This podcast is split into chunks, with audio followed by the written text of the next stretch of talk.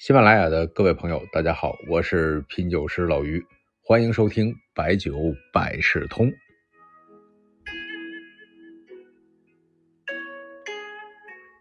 上期呢说茅台一九三五啊上市了啊，今天呢基本上被刷屏，很多圈外的朋友都在问有没有货啊，恨不得把钱呢要塞给我，让我帮他们去搞。这个钱哪敢要啊？他们都是想着零售价。一千一百八十八买，啊，我都一句话怼回去，你能一千四百九十九买到茅台吗？不过呢，说茅台集团这波造势还是很成功的，这茅台一九三五的话题性是有的，那后面呢就要看产量还有稳定性了。有朋友肯定问，这茅台一九三五价格多少啊？哎，现在呢基本上在圈内呢是一千六百块钱左右，尝鲜价。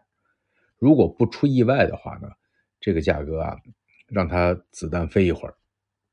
有人跟我说说第一批肯定酒质好，哎，这话没错。尤其是去年停产了，这个遵义一九三五理论上又多放了一年，呃，相对好一些。但是呢，这个酒质这个事儿啊，对五百块钱的酒，那是要讲性价比，要是讲酒质的。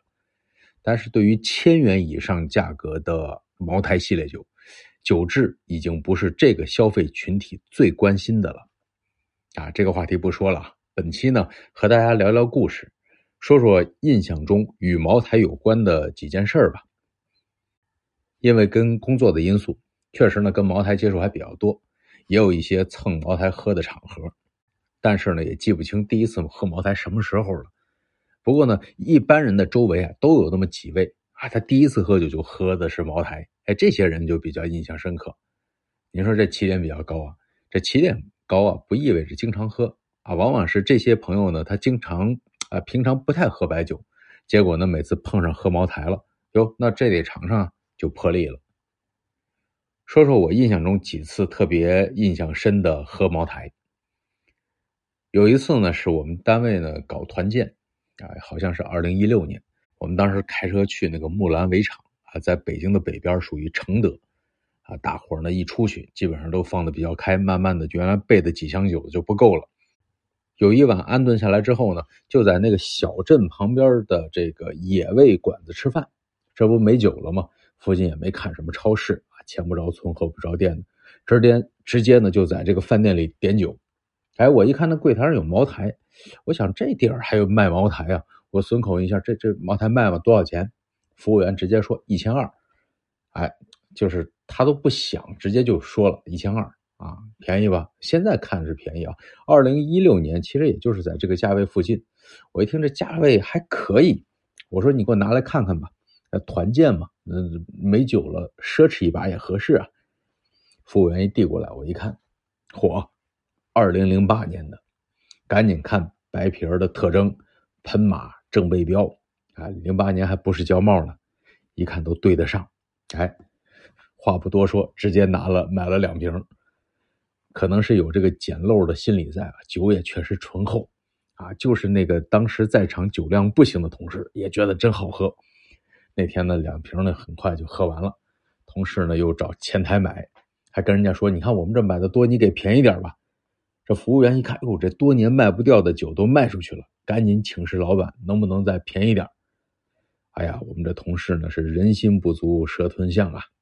人家服务员请示完，老板说不卖了啊，这是人家当年开业的时候备的好酒，好多年也没人问津，所以说呢也没更新价格，前台呢也不太懂，就给我们了。去要酒的同事啊就痛心疾首，说哎呀不该贪这个贪便宜啊！有的女同事呢就说哟，这要是真的都给我们了，那服务员就不好交代了。你说的都有道理。但是呢，归结呢，既然做这个工作，专业性就要够。人马未都不也经常捡漏吗？捡漏就是因为人家专业性强。有句话呢，叫“人无法赚到认知边界以外的钱”，啊，其实是一个道理。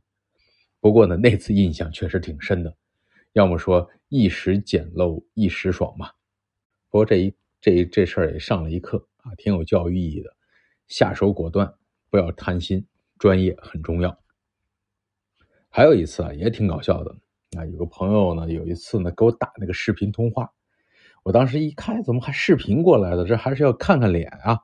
一接通，在高铁站呢，跟我说：“老岳，我给你表演个节目啊，吹茅台。”然后呢，拿起一瓶茅台就开始吹。我心说：“这怎么了？这是大了？这是喝醉成这样？”后来搞明白了，出差在外地，前一天呢，喝酒剩了小半瓶茅台，那不能扔啊！啊，可惜啊，就带着了。但是呢，到高铁呢是不允许带开瓶的酒精饮料的，在安检内被查出来了。你说这扔了可惜，寄存的又不值得，还不知道什么时候再过来呢。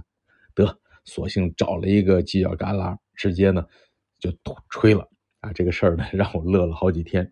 酒其实也没多少，但是那个场面啊，我脑补一下，对于那些不明真相的群众，那还是很豪横的。